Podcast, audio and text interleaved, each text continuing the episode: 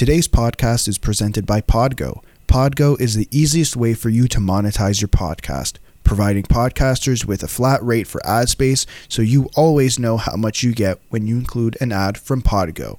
We recently joined as a member and you can too. Apply today to become a member and immediately be connected with advertisers that fit your audience. That's podgo.co at p o d g o co. Don't forget to add the two on one podcast in the How Did You Hear About Podgo section of your application.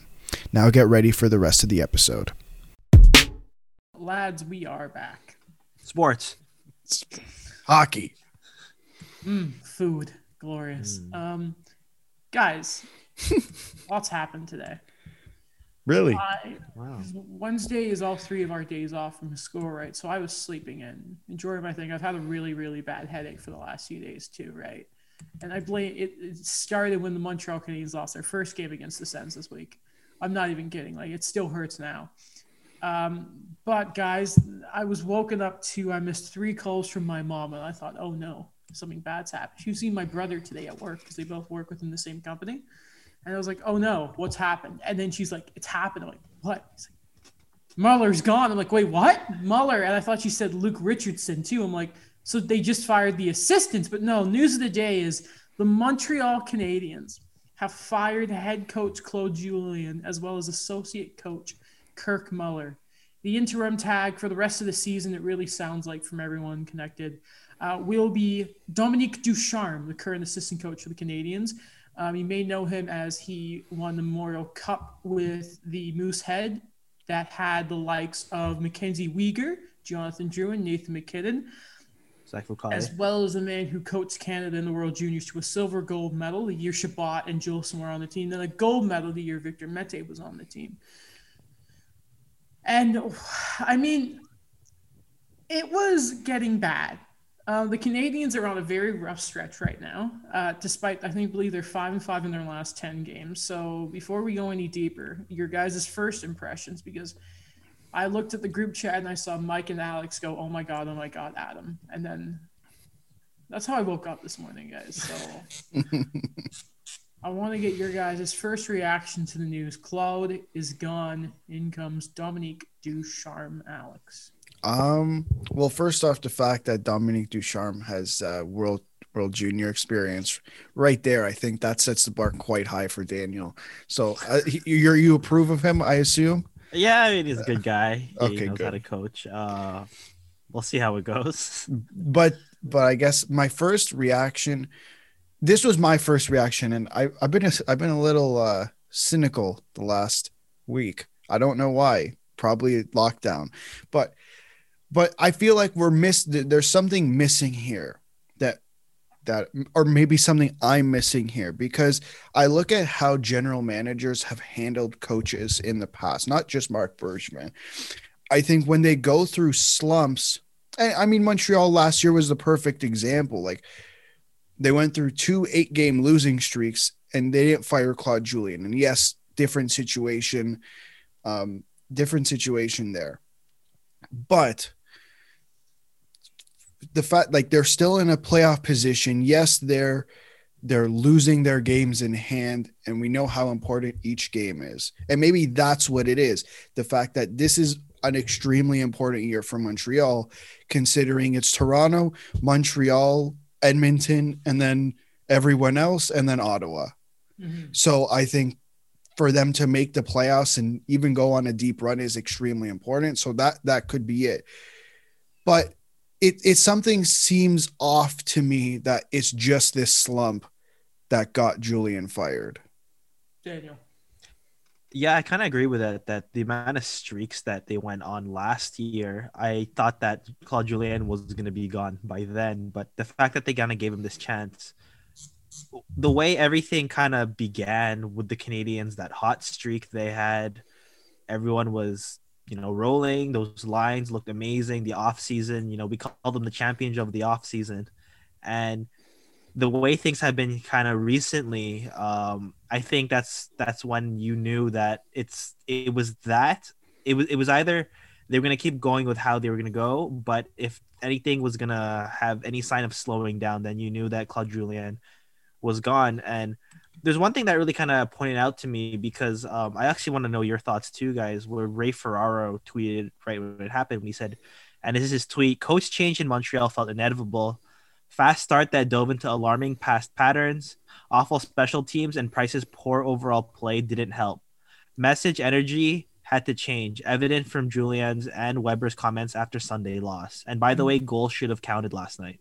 Oh it should it should have, but okay, but at, at the same time, uh, listen, the score sheet will always say that the Sens won that game. Montreal won it, let's be honest, but at the same time, they shouldn't have been in that position to begin with.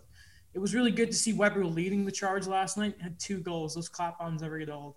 Uh, to me, there is no what we're missing here. I see this very simply, and it's like this. Uh, and I made a video about this, so everyone should go check that out after I'm on the podcast. Claude Julien has been a member of this organization since I believe it was 2017. It's very similar to actually how Michel Therrien was let go.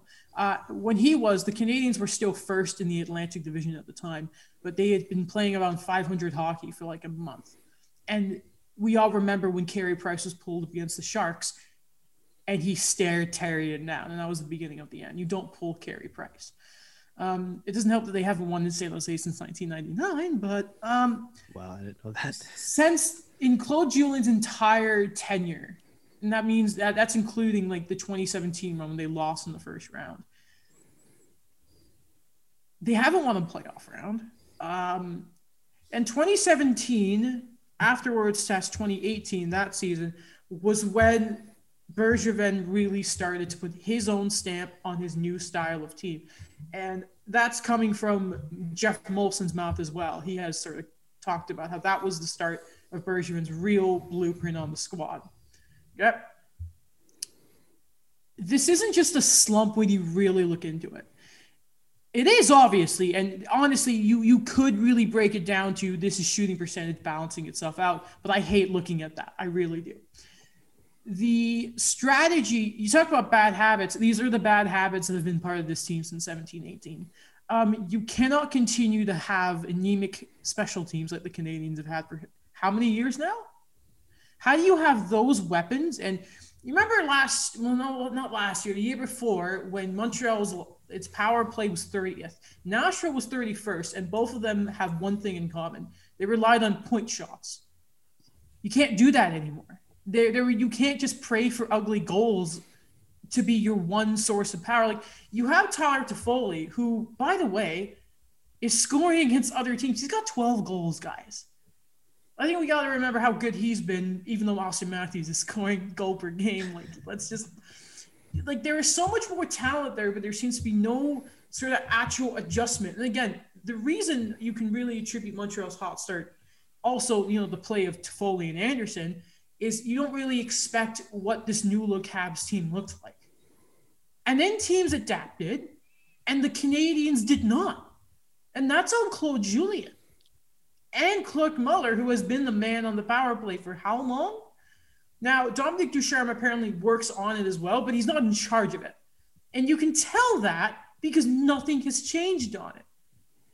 In fact, Weber has been getting like the shot on the second power play instead of loaning up the first, and Romanov got kicked out of it. When at the start of the year, he looked good with Cocky Kotkaniemi on it. It's it's and then you look at other decisions, right? Chiarot and Danault had double shifts in overtime last night. Jesperi Kotkaniemi didn't touch the ice. Corey Perry's been getting slots above Artturi Lehkonen.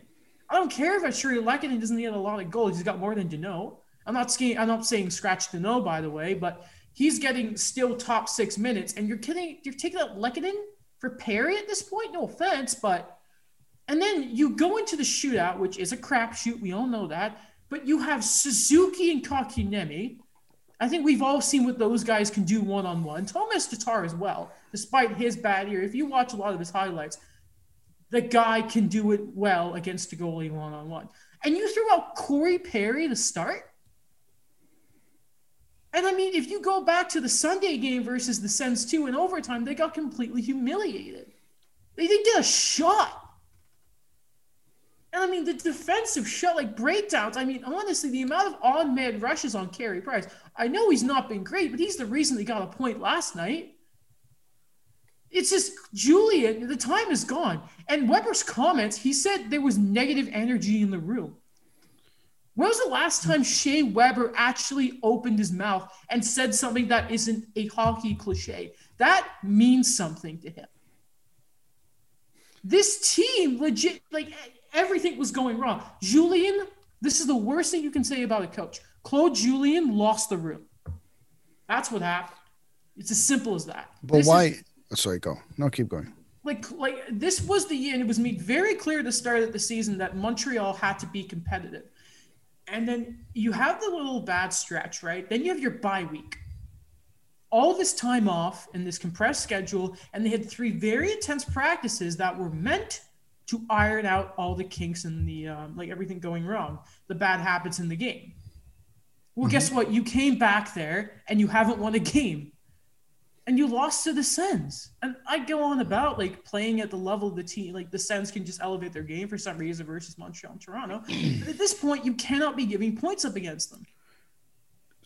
So then my question is why now? Because I think everything you just said, we've, I think from episode one of this podcast, we've had discuss like we've had multiple conversations about, right? Like this is what you just stated isn't really anything new. If you go back to listen to how many episodes we've had this discussion. So then the question is, why why now why not before you think it's because he lost the room like now he's officially lost the room is that what it is Because now you have a Montreal Canadiens team that has all. First of all, the Canadiens are not this bad. I refuse to believe that. And, and a lot of people who I respect think the same thing. Um, at this point, what's different from this and last year, the year before when they missed out with a point, um, the 24th place team, um, the difference is now Bergevin brought the guys in. He Right. brought in Anderson and Toffoli. He gave Julien all the tools he needed. There was no more excuses. Julien wanted goal scorers. Tyler Toffoli and Josh Anderson are doing it for you. Needed more centermen. They got them finally. And you know what? It didn't work. It's not working for Claude. He got all the tools he needed. yeah So I have a question, and I know this is a bit off topic. Well, it like or looks at the bigger uh picture here, but what about Marc Bergevin now with Claude Ooh. Julien gone? Like, Ooh, what does his hot seat look like? i was gonna ask the same thing How many coaches has has, has Mark had? I wonder. Who was it before Therrien? Because I can't remember. It might. I think this might be his third coach now. Listen, I I, I have a.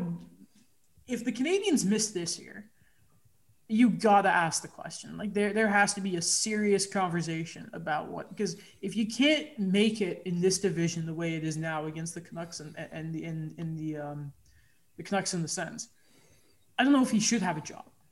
But then do you wonder, will there be the excuse of, ah, it's a shortened season, all this, blah, blah, blah, blah, blah, 56 Oh. games, is it real, blah, blah, blah, blah, blah, blah, blah.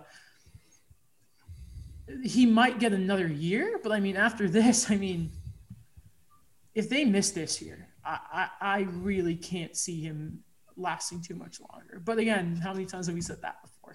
Yeah. But um. Just. this, like, sorry, go on, Dan. Oh yeah. Sorry. Uh. Just to confirm, the coach before Michel Therrien was in the 2011-2012 season, and it was Randy Cunneyworth. And I just remember because he could not speak French, and that was the biggest thing in the uh, in the media.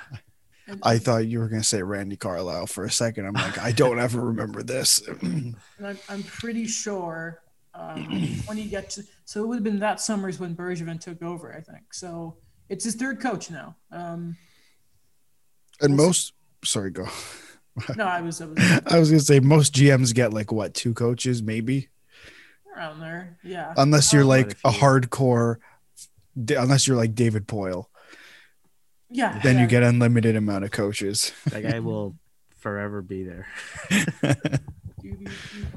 But I mean, like, also, I don't, I don't remember if I mentioned it. Um, Alex Burrows will join the coaching staff from the AHL. Um, apparently, there are a lot of people say good things about him. He's a young coach. We all knew what he was like as a player. Um, and I think expecting from Dominique Ducharme, by the way, probably a new school approach. because I mean, Claude Julien's been around for so long now. Like you got to remember that cup win was a decade ago. Mm-hmm. So I, I will tell you this. Um, I, I don't know. Are you guys very familiar with Dominique Ducharme? I guess Not from like I know from like the real junior perspective. I know that he is very respective in that like in that realm of things and he, he's the type of guy where he and this is you know a, again this is from my my my what I see in the media because you know we know it's different being there in the room as in the media scrum and just seeing what you know TSN gives us. And what I kind of see is that he's a no nonsense guy. That he tells you what he needs to happen, and then he just gets it done. he from what i understand about dominique ducharme is and this is going back to his time with the drummondville vulgars right um, i know i didn't pronounce that right so sorry um, he he's not afraid to make adjustments on the fly right he seems to be a very much like he he line matches like he's very much uh, like like like okay i'm gonna if I've got this centerman, like he's the shutdown guy, you you even if he's not like your first line, like he he's very much like very detailed. I can tell. Um, and a lot of people may think, oh God, it's when you think just hard line matching nowadays, you think of Mike Babcock, but apparently he does have a new school approach. Um, and I don't think this team need any more old school point shot crap, to be honest with you. And apparently, Alex Burrows, along with him, is apparently very creative when it comes to the power play. And that, that's another word they've used for Ducharme and his stuff on the. He's not afraid to try stuff, which is which can be bad, but at the same time, um, it's worked for him in the past. It's a bit of a breath of fresh air there. Exactly. Which You sorry. No, You no, you, you you brought up a good point. We you called me after he got after he got fired. And I brought up the same concern that I brought up on the show and you said you said this is exactly what happened to Mike Babcock. Right? Like stubborn, not going to change his ways and it eventually screwed him over. And now you're bringing in a, a new guy that is willing to to try different things and if he actually does it there's gonna i mean listen there's a lot of i mean it, to be fair it's like this every time um every time a coach gets fired they say oh it's it's going to be a new school approach this and that if it actually happens it's the best thing to happen like if you fire Claude Julien and you just bring in another guy who okay plays a different style but still stubborn has anything actually changed Mhm. Listen, I'm looking forward to Ducharme. I've been a fan. I'm a big fan of him. I was really excited when they first hired him, and I also think it's it's a very good thing that Joël Bouchard is staying in the AHL. By the way, because that's a guy people are clamoring to get the job. At the same time, they they really need that type of guy in, uh, in Laval to develop the players right now. He's Do you- very important. do you think since Ducharme's only interim at the end of the year they bring bring up Bouchard No, he. I don't want Bouchard in the NHL, and that's nothing against him. He's a great coach. He will be an NHL coach one day. It's just, um, I want him there for at least another year or two. Uh, I think you know what Ducharme can get this job himself. He really can. Um, because he's he's because he's he's here for the rest of the season. We know that. Um, Yeah. We'll see how he goes because then immediately people are like, "All right, who's French?" And I saw Patrick Roy trending. I'm like, maybe not. Um, and Gerard Gallant, you know what? Who I was look who um, they were talking about insider hockey, and Carolina apparently are saying they're going to sign this guy, but an Ottawa native. Imagine it like until you know what we tried to steal Aho, that didn't work. Maybe Rod Brind'Amour who needs a new contract. I'm sure he can. Brind'Amour, that's French. We can figure it out. Maybe. Um, he'd be great. Yeah. I guess like one last thing before we uh, move on. Um, Mhm. If you guys have any more things to say, is just what do you think's next for Claude Julien? Well, Whew. Um, uh, Alex, go ahead. I'm just gonna get up his contract really quickly because he is he is set up. Um, I, I think he's gonna get a job. it's probably what's gonna happen. Um, I don't. I think he's worthy of a job. I don't think he did anything unless something comes out to a point where he doesn't deserve a job. Um, just looking at struggling teams here, there's two that come to mind, not in the Canadian division, the Rangers and Buffalo. Possible, who knows? But there's there's struggling teams out there who maybe not this season, but next uh, this coming off season will let go of their coaches and there's there's plenty of coaches out there, right? There's already Boudreau who's still available. There's uh Gerard Gallant who's still available. I mean, unlikely, but who the hell knows at this point? Mike Babcock is still available. Like there's a list of guys who are NHL coach worthy. I think he'll be scooped up. Like I, I don't I don't know if that's up for debate. Um, by the way, he is he's making five million dollars to the end of 2022. So um, He's okay. uh, a team will have to pick that up. Um, at the same For a time, I'm year? sure- yeah, five Yeah. million per year. Um, so yeah, th- that's always a factor, and you know, um, it's going to be need to be a team that's um, uh, that can take the money. Because if I'm Montreal, why the hell am I taking all five million? They can afford it, obviously, um, but it's just uh, I don't think they're going to be in a rush to give him uh, to give him another shot to go somewhere else. So Claude Julien, we will uh, we'll see what happens with him. we wish you the best. Yeah, honestly, he, you know what? Um, he he seen, you know, whenever you get fired, very rarely do you actually see some reporters kind of give the guy credit. And John Lu was very complimentary of him. Um, from all you hear from fans, he is a nice guy. Um, it's just his coaching style just didn't work out, and that's the important thing. Uh, same with Kirk Muller. You gotta have respect for the guy who won a cup with your team, and at the same time, you know, it was was did a really good job and stepped into a really bad situation in the bubble. And then Claude Julien, who came back after his, you know, his heart issues, nothing but respect for the guys. And, you know, um, I remember Muller, I really believe people were like interested in hiring him. So he will get a job soon as well, without, without a question. Well, guys, um, uh, some good news.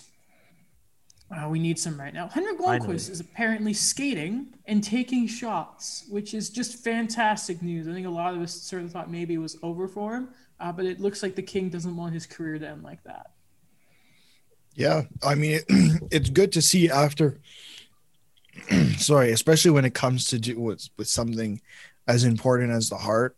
I'm not. I'm no science expert. I hear this heart is kind of important, um, but for him to come back and even just skate, whether he whether he actually plays this season or not, I don't think that's happening. But it's good to see him back on the ice.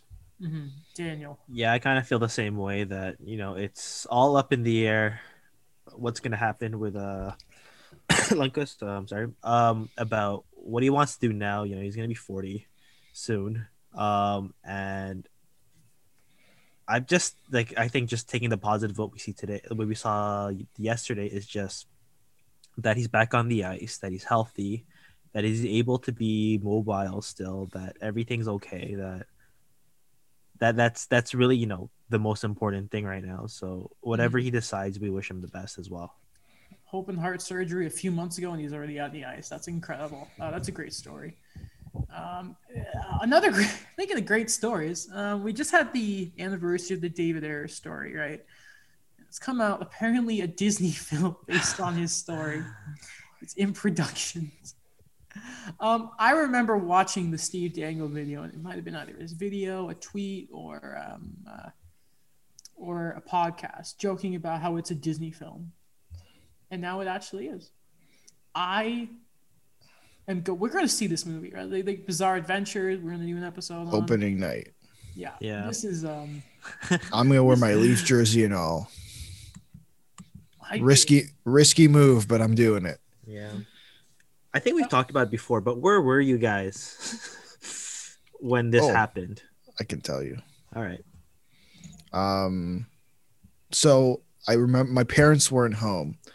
So I was all by myself, which means all hell is breaking loose. Uh, I think Reimer went down first, and then Mrazek, and then David Harrison. They're Mhm. not getting shots on net. It, it the the language coming out of my mouth was not pretty. I won't repeat it on the podcast. Um, I was furious. I think I sent you guys the clip of of the episode we did right after they lost. I was not happy. I was not happy. I remember that well, very well. I also remember how we were supposed to have a guest on after. No, yeah, maybe. Just let and Yeah. he dipped on us. He dipped. I know. Typical U of T students, Yeah, Dad, I am know. I right? Unbelievable. No Unbelievable. These U of T students. These uh, Daniel. U of T students. Are you I'm wearing a U of T Whoa, sweater right now. Whoa, whoa. I actually don't have a Ryerson sweater. It's Well, funny. go get one. Um, with me, um, it's pretty funny. This was uh during the before. Wait, wait, let's wait before I move on. Adam, what's what's the face?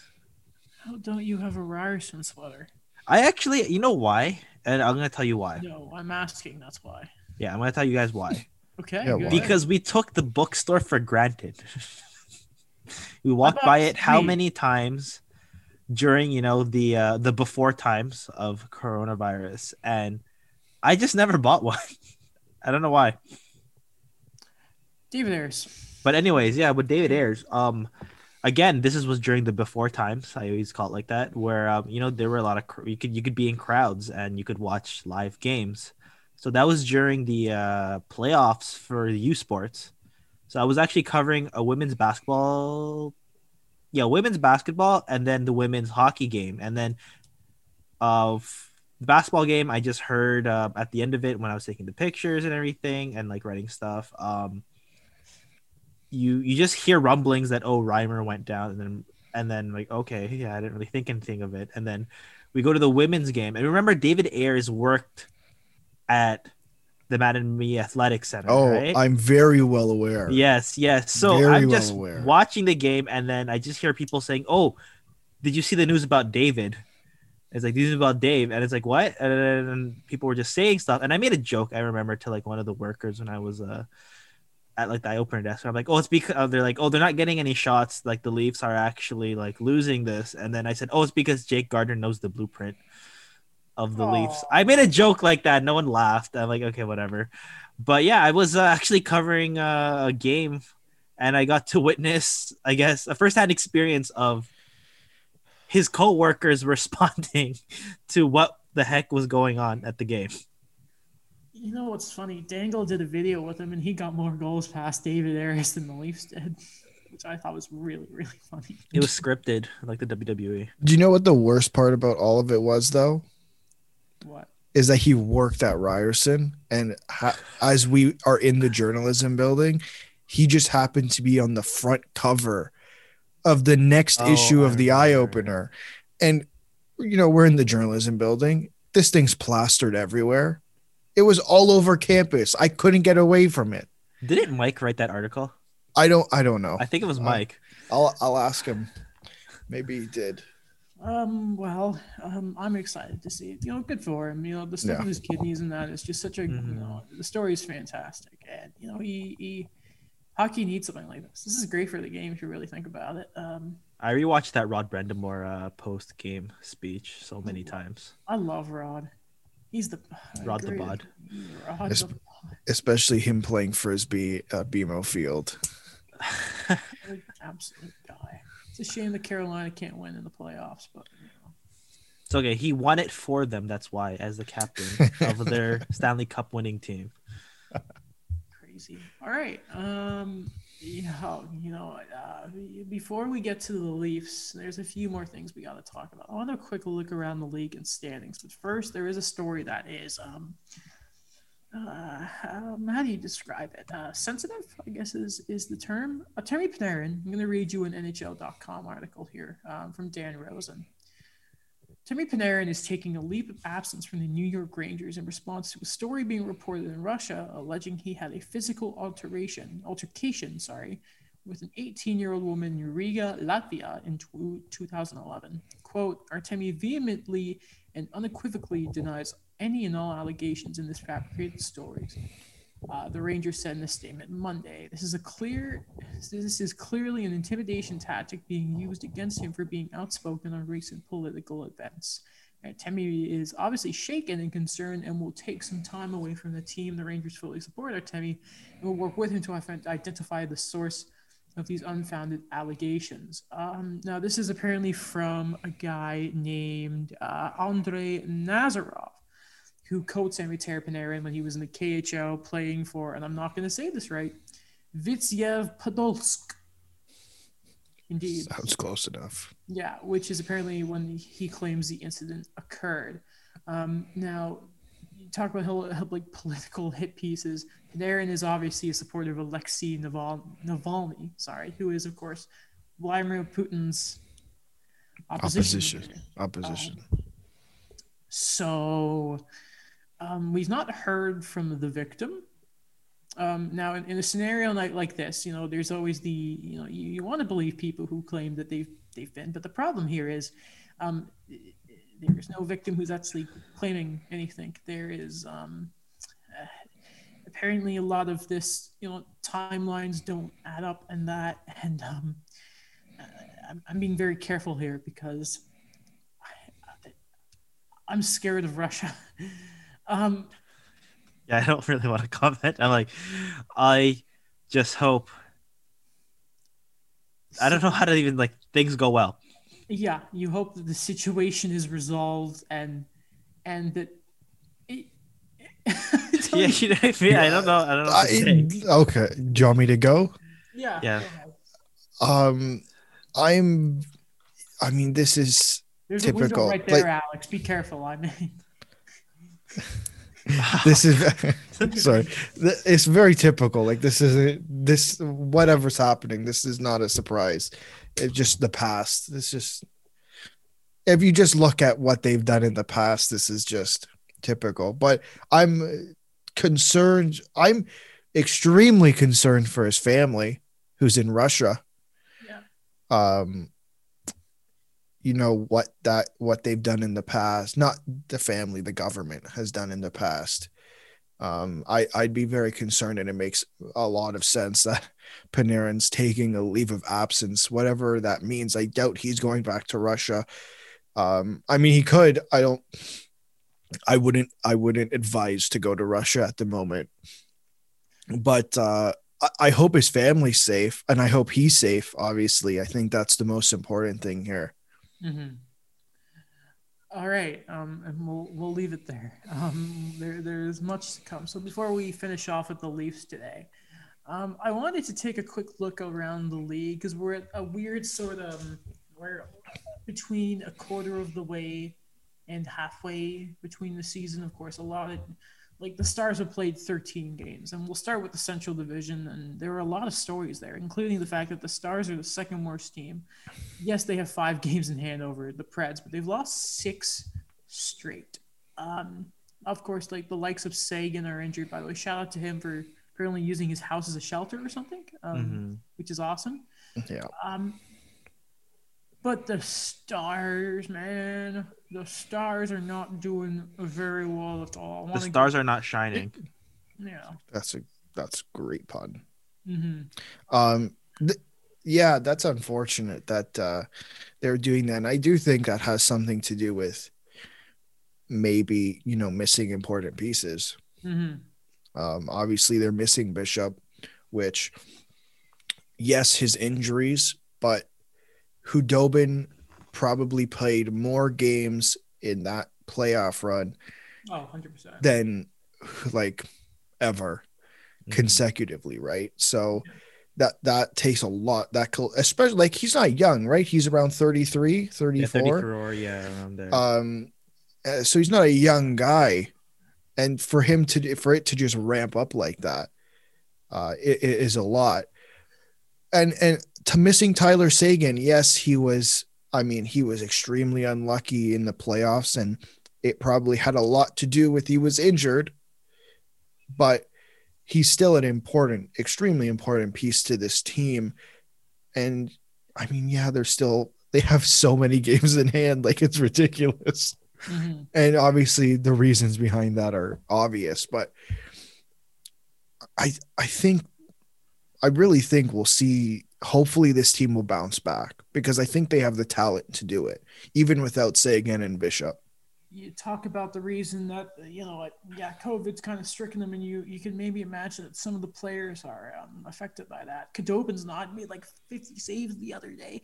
Um, we're gonna go quick here. So um, alex you got the word there on the star. So daniel i'm gonna ask you to give me a thought on your team the chicago blackhawks who are currently third in the central division like we all thought just kidding Uh, yeah, I, I don't I don't know what is uh going on with Chicago, but I think that it's pretty funny. Of all the times we talk about this team has a future, but like the guys that are stepping up have been the guys that we never even mentioned in terms of a prospect pool. So like Pius Suter or um, Yuri Kurashev, like these two guys that they both came out of the Swiss league. They're both a bit older, but they've been guys that helped carry these things. As we we would always made the joke that Patrick Kane's gonna play all four lines, or Alex DeBrincat's gonna play like 35 minutes a game. But Mhm.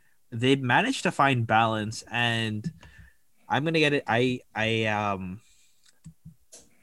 I am so sorry. I forgot his name, but the goalie right now. oh that- lankinen Lankinen, yes, thank you. That that's the guy that was a bit of a dark horse to us as well that we never even mentioned in the preview as well because we kept thinking Collin Delia, Malcolm Subban, and then suddenly like he's one of those young guys too that's just kind of stepping up and you know giving Chicago a chance, which you know, which is you know I thought they were gonna battle for you know, and this is still early, but I'm like I thought they were gonna be with the Red Wings going for you know the first overall pick. What's interesting as well is um, like they are there, but we should also keep in mind that Tampa Bay have four games in hand and are one point back. Yeah. Um, without Kucherov, it's so good. Um, and then I will ask for both your thoughts, and I'll start with you here, Alex. The Florida Panthers are 12 3 and 2. They're 7 3 0 in their last 10 games. And um, it, it, it- who would have thought that it was Duclair, Wennberg, and threatening to end Keith Yandle's Iron Man streak is what was going to kick the floor of the Panthers into gear? That and Chris Driedger is actually a good goalie. Yeah. Um, I mean, a lot has to be a lot should be placed on the main guys of the team, obviously, and and let's add Chris Driedger to that, uh, because my God, was that guy is that guy some he's been something else for this team, um, and they're still paying Sergei Bobrovsky ten million dollars, which mind-boggling. Um, but I'm surprised, but I'm not surprised because I think I had them in making the playoffs. I think I had them the last team um, in that division. Obviously, they made some really, I thought, significant additions. Obviously, adding Duclair, uh, Wennberg, um, Markus Nutivaara. I thought they're really good additions for the team. I know losing Hoffman and Dadonov is big, but I did not expect them to be first in the division a quarter of the way through the season. So that is is a really big surprise to me, and I, I mean we'll see what happens. That Sergei Bobrovsky contract is an absolute killer.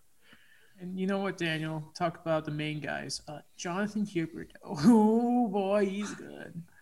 Yeah, I agree that a lot of the guys we've mentioned that we already know that they were gonna be coming into their own. They're gonna be the focal points on it, but it's remember we, we talked about a lot of the question marks we had with those players you mentioned, like Duclair, with Wennberg, where were they gonna really fit? Where are they gonna live up to maybe like an increased role based on what they had previously, or you know, with Duclair that, you know, bet on yourself kind of kind of contract where you know he came in and he was able to stay in the top six, which is great. And a big thing that I've mentioned before, this was my bounce back guy, has been Aaron Ekblad. That how steady he's been. That how he's really kind of, you know, up the ante on the game that we knew he always had. It's just he just needed more time to blossom. Defensemen, man, they, they take a little while. Um, now we go to the East Division. Oh, man. Okay. I'm going to start with the East Division. It, it's something else. Um, Alex, it's only a matter of time till Jack Eichel requests a trade from the Buffalo Sabres because they are again six, eight, and two. Um, don't ask me how many goals they've allowed because it's a lot, and um, they um, they're not good. They're, I know they they go on about um, the amount of posts they've hit, but I mean Eichel hasn't been good. Well, he's been good, but he hasn't been Jack Eichel. And Rasmus Ristolainen apparently has been hit like he hit this team was hit very hard when it came to symptoms in COVID after them in New Jersey just sort of went off the side of a cliff. Yeah, it's it's tough. Um, I mean, Jeff Skinner's getting scratched too. I think last night was his second game in a row. Taylor Hall has like a goal. It's it's bad, bad. Like I I don't know if who's who to blame. Like it's everybody. I don't know anymore. Like is it Kevin Adams? Is it Ralph Krueger? Like I don't know who to I don't know what even to say about this team other than it is bad. Mm-hmm.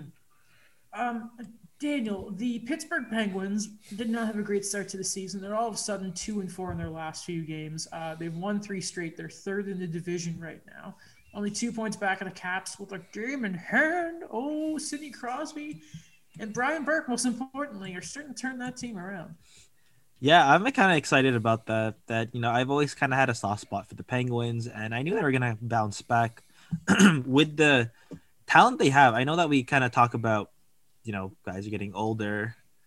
Um, you know, the depth is not. We're not really sure where that's kind of going, but they they figured it out. And um, I think in terms of the goaltending, I really thought that they were going to ride Tristan Jarry like crazy, but Casey DeSmith's been a surprising uh, factor in there too, where it's it's been pretty steady with the Penguins, and in terms of like a weakness kind of thing, um, I think they've kind of solved that. You know, they are not playing the top two lines as heavy as they used to, and they're kind of trusting the guys in the bottom six again. Like I think Jared McCann has been someone that's been, you know, a subtle bounce back to it that he's been able to be consistent and we, we, we kind of have an idea now of like what he really is and that's like that talented like third line center um, by the way, something I forgot to mention with the Panthers because you remind me with the Penguins.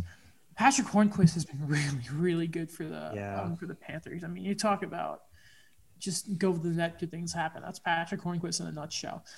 And we'll look at the top of the division, and it's it's the Boston Bruins.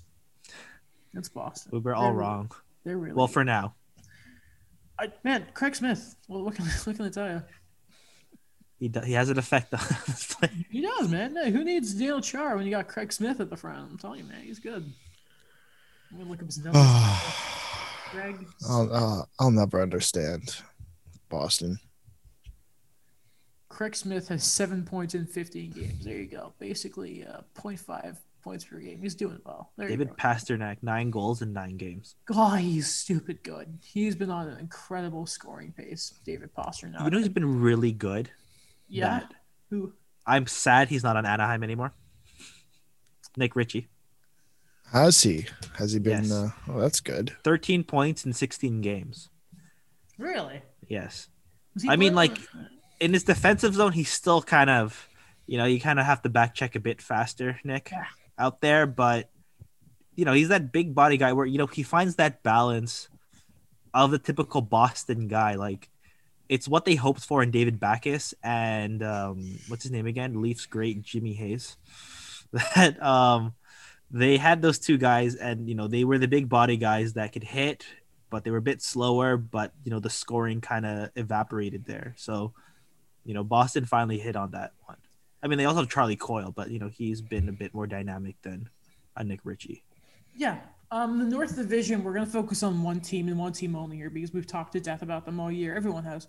Um, it's not the Canucks, it's not the Sens, it's not the Leafs, not the Habs, not the Oilers, not even the Jets.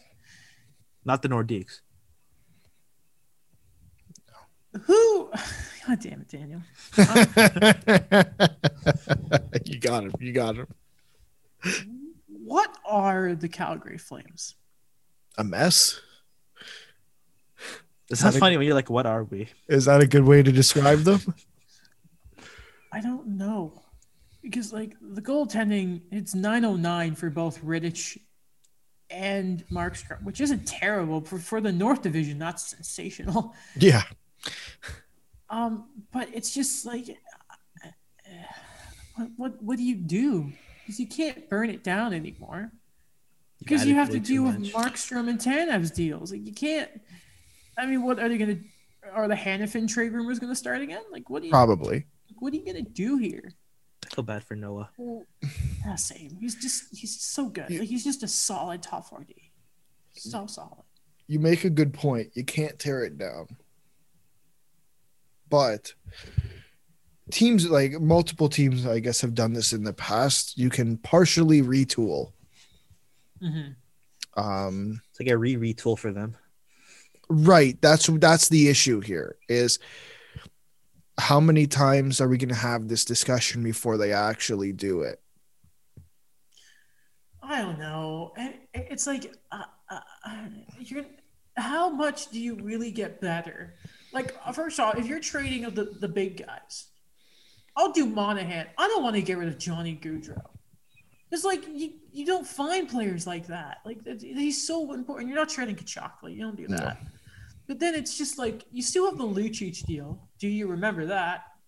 Um, and I just, I just don't know what Calgary are doing. I don't know what they are. I mean, they could. They're still in a good spot. It helps when Montreal have lost four games outside of 60 minutes, even though they've. You know, I, there's just been that whole mess. But like, they're not done. Obviously, they're not. They're not like at the level of the Canucks or the Sens. But I just, I don't know what what's up with Calgary, and I just want them to get it together because they've got great fans. I love their jerseys. Uh, I think the question that needs to be answered, and I mean, I guess it will be answered, is is the is the answer in the room? And I know we say this time and time again, but sorry, I think this year it's a little bit different with Calgary because they I'd argue that they added the pieces that they needed to added. They needed goaltending right? The, the, David, their trust in David David Rittich seemed to be falling, and they added the best goaltender on the open market Mhm. in Jacob Markstrom. They added, they lost Brodie and Hamonic, and then they brought in Chris Tanev, and they're expecting their younger guys to take a take a step up. And from what I've seen, I've seen great glimpses of these defensemen taking steps. Mhm. So I don't know. Like I feel like the answers is in that room. So at that point, I don't know what you do with this team. Now, Daniel, we will give them credit. They did sort of get a win they didn't deserve against the Leafs, but you know, you take the, you can't get mad at a team for winning a game. Mm-hmm. I hate I hate when people do that. Um, I, I really really do. Seriously, I, I I know I'm going off, but I can't stand when people. Sorry, I just I just noticed the glove. It's a pink sock. oh, okay, yeah, that's like a have my- minute. I have my laundry basket next to me. Oh. Sorry, just the beginning of this episode. It was like a. I didn't You notice know, that. Okay, I, I get really like I have to play with. it. I know you get I fidgety. can't. I, I it's terrible. I know, but I, I can't help it. Yeah, but you know what else is fidgety? The core of the Flames. I mean, man, you know what? They- They're playing the Leafs again tonight, Daniel. They could use last game as a as a sort of Benchmark. what you benchmark, sure, a, a diving board into the rest of their season, where you know they they they can they can build. I mean, it's what else can you say about the Flames, Daniel? I think I'm just super critical of their core because, like, I think Yeah. excellent offseason what they were able to do when you talk about the retooling, you talk about adding to the core, but just for me, I just don't trust this quote unquote core that they can get things done. Like I I think I was a huge supporter when you know they were listening in on Sean Monahan on Johnny Gaudreau. It's like maybe that's what you really need for this team is that you need to have a culture shock in the locker room. You have to get rid of like maybe one of these guys that you realize that these are not a pill. This is not a pillar of success. That again, we've used the Phil Kessel example like over and over again. Like you know, he's an excellent star, but he's not the guy you're gonna build your success on. Yeah, um, you know what? Just- I like Monahan so much. It's just they just they need something else there. And I think there's been a criticism. I feel like Friedman may have mentioned on 31 Thoughts. They're not playing for each other right now. I mean, Tkachuk is your leader, and like I just think back to that Muzzin puck. I don't care if, if they didn't see it. I mean, like you got him. You have to go for your guy there. I mean, he is the cornerstone of that team. I you got to be behind him, and you know what? He can he can give you that identity, and you know what? Otherwise, I don't know. And I, you know what? I'm not. I, I don't believe in Geoff Ward. I just don't. I don't. I don't believe in him. I, I really. I, I think he he is the reason they lost to Dallas. That weird pull situation with with Rittich. I thought he was going to put him back in, like pretending like this is junior and you can do that. I thought that was a terrible decision. Like one, one of the worst coaching decisions in the bubble, in my opinion. Almost as bad as Pittsburgh not starting uh, Tristan Jarry against the Canadiens. Yeah, no, you, you you make a good point. I I don't know if I trust Geoff Geoff Ward either. I think he was put in a man. He was put in an extremely weird situation last year, and Yeah. and it started with T.J. Brodie when he um when he collapsed on the ice, and uh, and and thankfully he came back. But that's definitely concerning. Like I, I can't imagine the locker room was wasn't fragile at that point. Mhm. Um, and then the whole then then Bill Peters, the Bill Peters incident, which doesn't help. Like obviously wasn't a great incident. And then you throw Geoff Ward in that room, who with no prior NHL coaching experience, Mhm. And it's a already an extremely fragile room. The one thing I feel like really didn't get talked about, and I I don't know if I brought it up on the podcast, but I for sure brought it up either in a group chat or a call. When you call a player only meeting six games into a season, I know it's a shortened season, but six games into a season, that wasn't a that wasn't a great look for me at least. That was kind of concerning. Um, and I, I'm not I'm not gonna sit here and say, well, I you know I knew from the beginning that they were gonna play like play like this. No, I, I I'm not saying that. What I'm saying, but that was a that was a red flag for sure. That that was a hundred percent a red flag. Mhm. Um, all right, we'll finish off here, and I did this very much on purpose. The West Division. Hey Daniel. Yes. So if my memory serves me, Yeah. you you had Vegas making it. Yeah. Good decision. You had Colorado making it. Yeah. Good decision. hmm Um, you had the blue. Oh no, you you didn't have the Blues making it, did you? No, I did not. And you you you did have was it the Ducks? Yeah. Okay. So And the Wild, and the Wild. Okay. which you know that's still a possibility. Do you know what? I'll get, oh, I will say this. I I had Colorado, I had Vegas, and I had the Blues. I did have the Sharks fourth. Yeah, So did I. Mhm. Um, which you know, but but would you like to say something about the Ducks who are currently in last place, have lost four games, and the St. Louis Blues who are currently second in the division? Honestly, I think my breaking point was when they lost a three goal lead against the Coyotes, which was last game. They lost 4 3 in regulation. and I don't know, like, is it an accountability thing? Um, you know, the the it's funny is that the headlines you saw coming out of this is you know they they they lost the lead you know? I mean like that was from twitter but the headlines from this was great start for trevor zegras but it's going to be even greater as you know the season progresses. And you know at least you take the positives out of this but honestly i think that it's weird to me you know? I i don't believe that there's this idea of meant to happen kind of things in the nhl but maybe we saw a glimpse of this is what you should be doing and not what you're showing on the ice right now Mhm. because you know this is in the wake of Adam Henrique getting waived. This is the criticism they're getting like Jakob Silfverberg, you know, Hampus Lindholm, Cam Fowler. What are you guys doing? Um,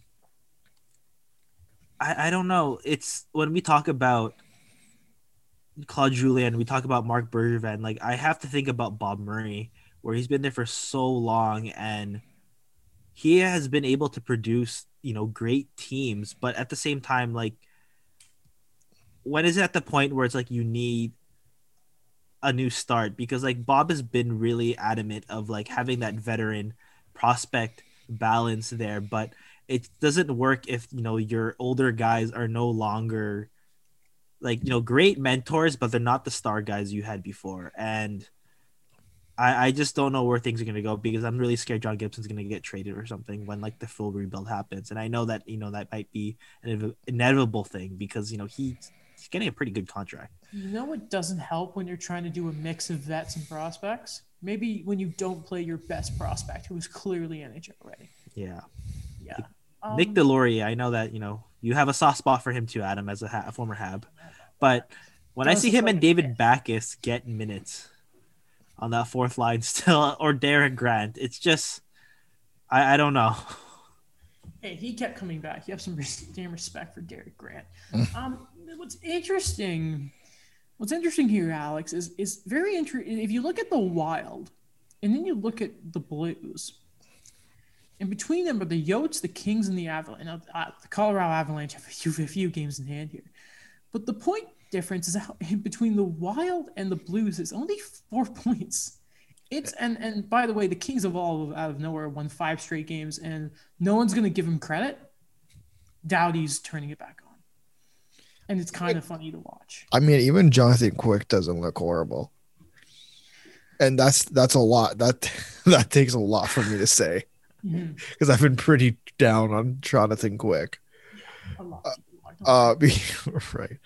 Um, yeah, like there, there's not a big gap, and and you know, looking at Minnesota, they have four games in hand on St. Louis. They're they have two games in hand on LA and three games in hand on Arizona. Like they could easily climb this table, if eh, the the division table, if they wanted to, with a couple of with a couple of wins, which which is crazy. Mhm. Um, do they do it? That's a separate question. Obviously, it's a tight. It's going to be a tight division. Like I, I think as the season progresses, Vegas, St. Louis, and Colorado are going to space themselves out. But that fourth spot is pretty much up for grabs, Mhm. right? I mean, right now it's LA. Next week it could be Minnesota. And I mean, it could be Arizona at some point. I mean, sorry, Daniel. I, I think Anaheim's just Yeah, fully out, fully out of this. I- I don't know about San Jose just because they don't have Erik Karlsson, who's again out week to week, which is so unfortunate. I thought this would have been a perfect season for him to bounce back. He had almost a full year to recover, and he gets injured. There, it's going to be an interesting run for that fourth spot. Can I tell you a stat Yes, about you the can. Sharks? Remember when they tried to have that tandem tandem with uh Martin Jones and Devan Dubnyk? Yeah. You know, two former World Junior. guys. Yes, yes. Um, Devan Dubnyk's had six. No, he's played seven games with four starts. He doesn't have a win yet. Wait, wait, wait. Seven games with four starts, Yeah, because he came into relief like three times. three times. Yeah, and he doesn't have a win. He's been put into relief three times. Yeah, Oh, because like yeah, I don't know what they're doing with their goaltending. That's actually like, probably one of the most expensive goaltending right now too. Well, actually, no, no, not really, because uh, Minnesota took fifty percent back of Dubnyk. how do you go into relief that many times already? Oh my god, Yeah. the Sharks are so bad. The Sharks are in a bad position. Yeah, they're bad. Um, I'll tell you who's not bad. I'll tell you who's a really good goaltender. Marc Andre Fleury has stolen the. the Oh, I love that you said it. Yes. I'll give it to you. he pulled the sword out from behind him and he stabbed it, stabbed it in Robin Lehner. Oh no. Figuratively, figuratively. just to be clear.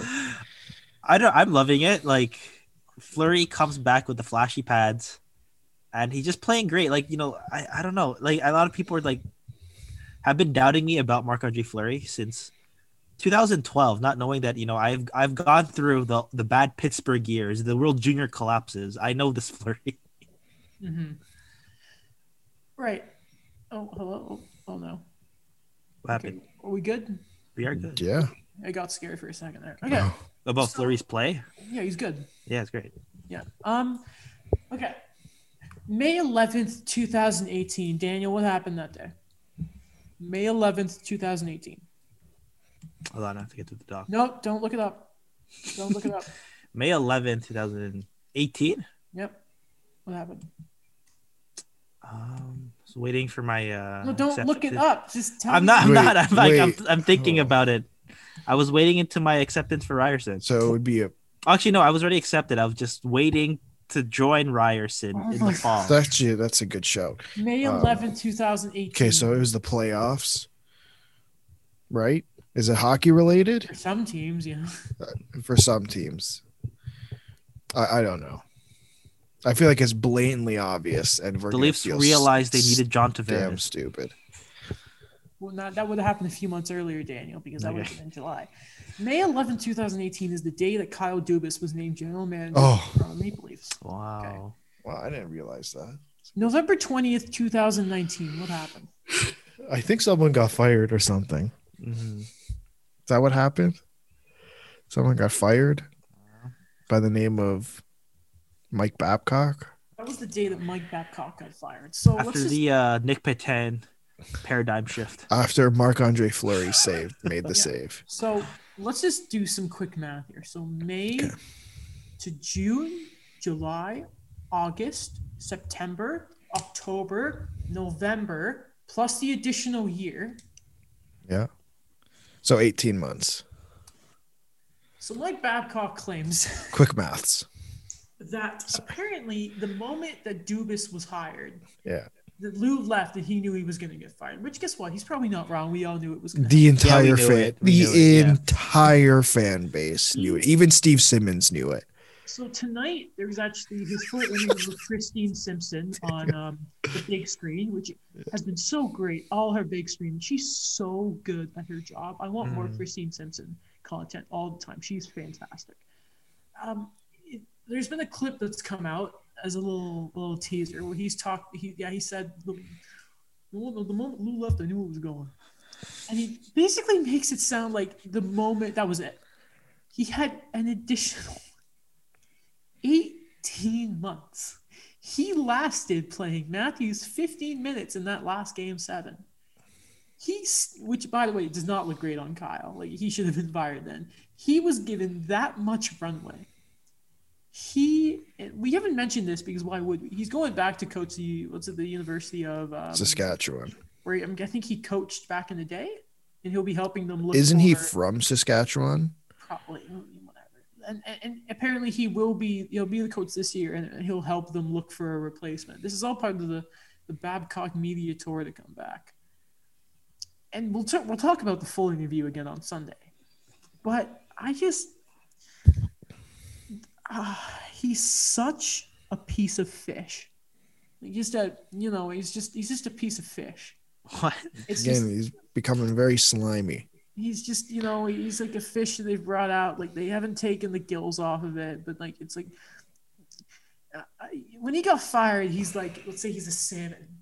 And what he should be by the end of it of, of this sort of time is he should show that he's grown that he's he's developed and he should look like a filleted salmon after Gordon Ramsay gets his hands on it.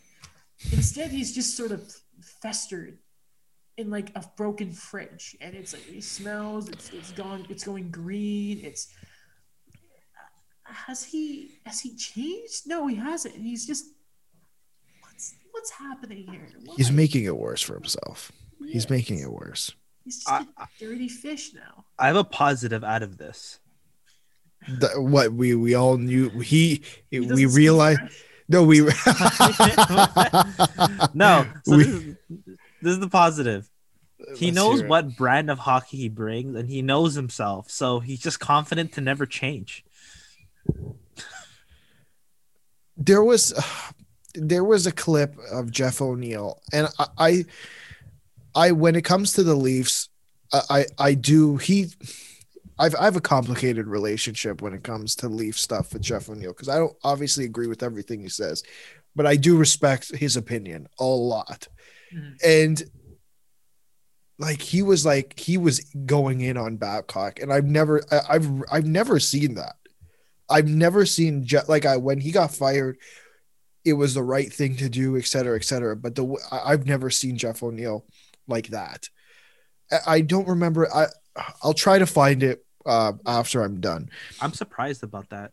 He, he Yeah. basically went about like this guy's used to everyone, like treating him like like worshiping the ground he walks on. Being like, I'm Team Cam, Mike Babcock, right? I, I'll I'll try to find it and I can play it at least. Um, I also found it surprising that you said you disagree with Jeff O'Neill because I always kind of So- thought, based on this template of this show, you associated yourself more with Jeff O'Neill. oh, I hundred percent do. The, the the the overdrive example. I hundred percent do. Okay. I just disagree with on Yeah. some of the things, but I I oh man, I respect that guy so much.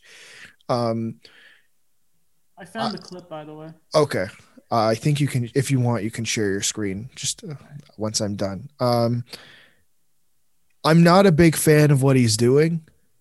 I'm really not. Like I think he's playing. I feel like he's trying to play the vic- victim card here, whether he actually is or isn't. You have to be aware of what you're doing, whether you whether that's what you're trying to do or not. You have to know that it's quite clear to everyone that it's you're trying to play the victim card here. And we talked about it in the LeBrun article. I wasn't the biggest fan of the LeBrun article. I thought the way it was written, it may it, and it could have been the quotes that Babcock that he used of Babcock.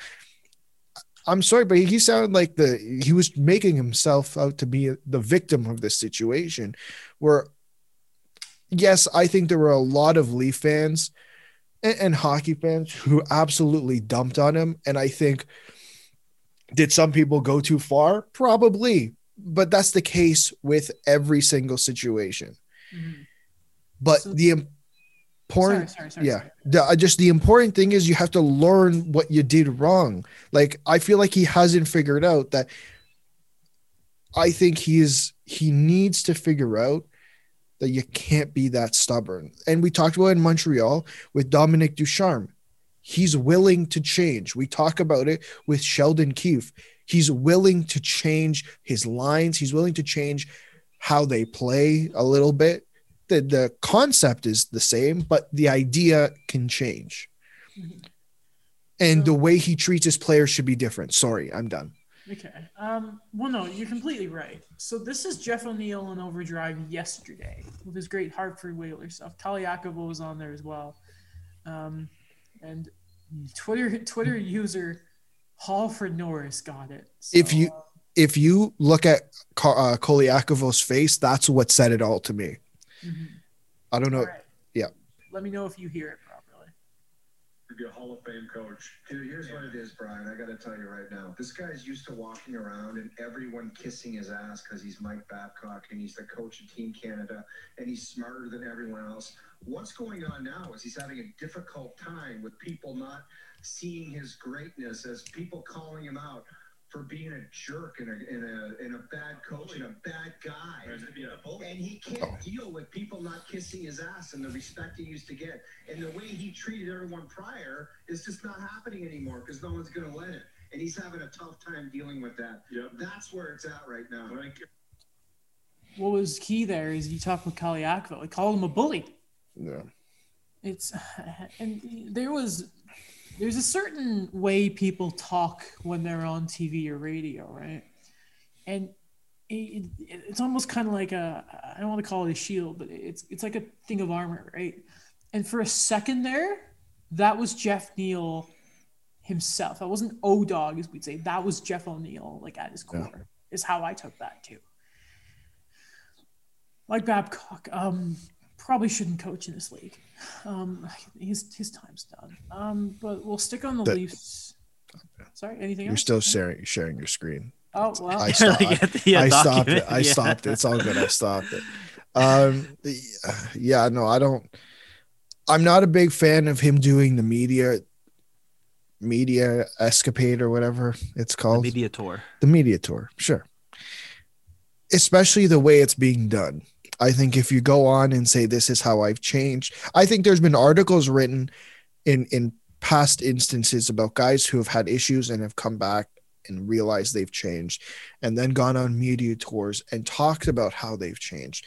But I feel like we're at this point with Mike Babcock where I'm willing to let him change. It's not that, let me be clear, because we've had discussions in the past. I'm willing if he's ch- if he's willing to change and accept what he did wrong. Come on back, man. Like Mhm. clearly he's a respected coach, but he's not doing that. It's just pr- media for fun. Mhm.